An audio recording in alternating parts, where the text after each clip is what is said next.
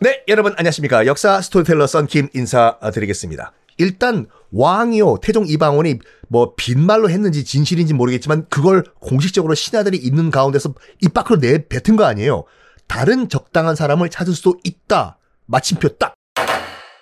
신하들이 웅성웅성거려요. 그 저기 이거 봐. 그러면 정말 우리가 지금 대안을 좀 찾아봐야 되는 거 아닌가? 너도 그렇게 생각하네.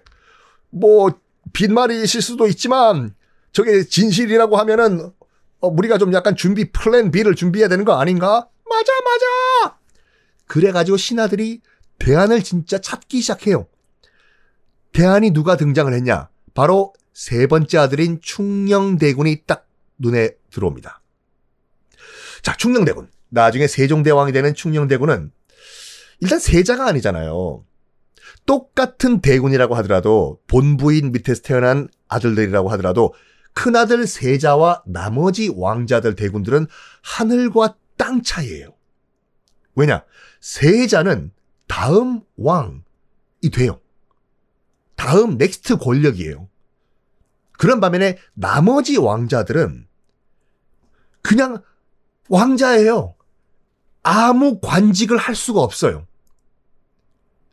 그러니까 우리가 보통 말해서 무슨 장관, 국무총리, 뭐 공무원, 7급 공무원, 애주일 못해요. 그럼 뭘 하냐? 그냥 평생 국가 공인 백수 왕자로 살다가 죽어야 되는 불쌍한 사람들이 왕자였습니다. 월급은 평생 국가에서 나오죠. 그렇지만 아무 직업도 가질 수가 없던 사람들이 세자 이외의 왕자들이었어요. 충녕대군도 그런 사람이었었죠. 그러니까 어차피 공직 아무것도 못해요. 그러다 보니까 어렸을 때부터 뭐든지 다 공부할 수 있었어요.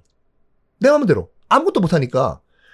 그 충녕대군도 어렸을 때부터 뭐 아무 제약 없이 마음껏 공부했거든요. 음악 공부하죠. 기타 가져와라. 난 게리 무어의 Still Got the Blues 연주하겠다. 디디디디 디디디. 오늘은 에릭 클랍튼 연주해볼까? 두두두두. Would you? 예술 공부하고 아 밤이 깊었네. 오늘은 내가 별자리를 한번 공부해 볼까?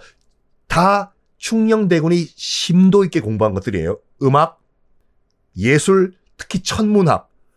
저 별은 내 별, 저 별은 네 별. 음. 아, 그래가지고 나중에 뭐, 어, 어 이, 천문학에 또 어, 여러 가지 업적을 남기시죠. 장영실 등등등을 음, 등용해서. 너무 실력이 뛰어난데 태종이 참 안타까운 거예요 이방원이요. 참 불쌍하다 충령 불쌍하다 충령. 어? 평생 저렇게 백수로 살아야 되는데 참 실력이 뛰어나서 모든 분야의 두각을 나타내는구나. 그렇지만 저렇게 공부를 해봤자 아무 쓸모도 없는데 충령이 불쌍하다. 라고 이방원은 생각을 했었어요. 그런 가운데 세자 양녕대군이 계속 망나니 짓을 하고 돌아다니잖아요. 공부도 안 해. 이 핑계 저 핑계 되면서 동네 건달들 불러가지고 궁 안에서 술잔치 파티 파티. 계속 양녕은 사고치고 태종은 용서하고 양녕은 사고치고 태종은 용서하고 이런 반복 무한 반복이 되던 가운데 결정타가 하나가 발생을 합니다. 지금까지는 뭐 소행, 봉지련 등등등 기생들과 썸씽을 일으켰지 않습니까? 양녕대군이. 이번에는 원자 폭탄이 터져요. 양반집에 첩과 눈이 맞아버려요. 곽선이라는 양반이 있었는데 곽선이라는 양반의 첩 이름은 어리예요. 어리다고 놀리지 말아요. 이름이 어리라는 첩이 있었어요. 절세 미인이란 소문이 퍼졌습니다. 이게 또 양녕대군 귀에 들어갔네. 뭐야? 어리란 여인이 그렇게 아름답단 말이야? 네, 세자저하. 한번 가서 콜 데려오도록 하여라. 아, 아니 근데 지금 그 이미 곽선이라는 양반의 첩인데요. 아하! 한 번만 내가 만나보고 그때 결정하겠다. 그래서 사람을 보내요. 사람을 보내가지고 곽선이란 사람 집에 가서 그 어리라는 첩에게 얘기를 해요. 저기 세자께서 오라고 하신다. 가겠어요, 여러분 같은 경우엔. 어리는 이렇게 얘기했어요. 정말 어이가 없는 거죠. 내 네, 이놈! 난 이미 한 남자의 여인이다. 어디서 감히 꺼지거라! 이 소리를 들었어요. 양녕대군이. 어이고 밀당을 하시겠다 이 말이야. 하하. 튕기신다. 그래? 여봐라. 내 세자가 내가 직접 가겠다. 가자. 그 세자가 곽선이라는 양반의 집에 직접 가요. 양녕대군이. 누구냐?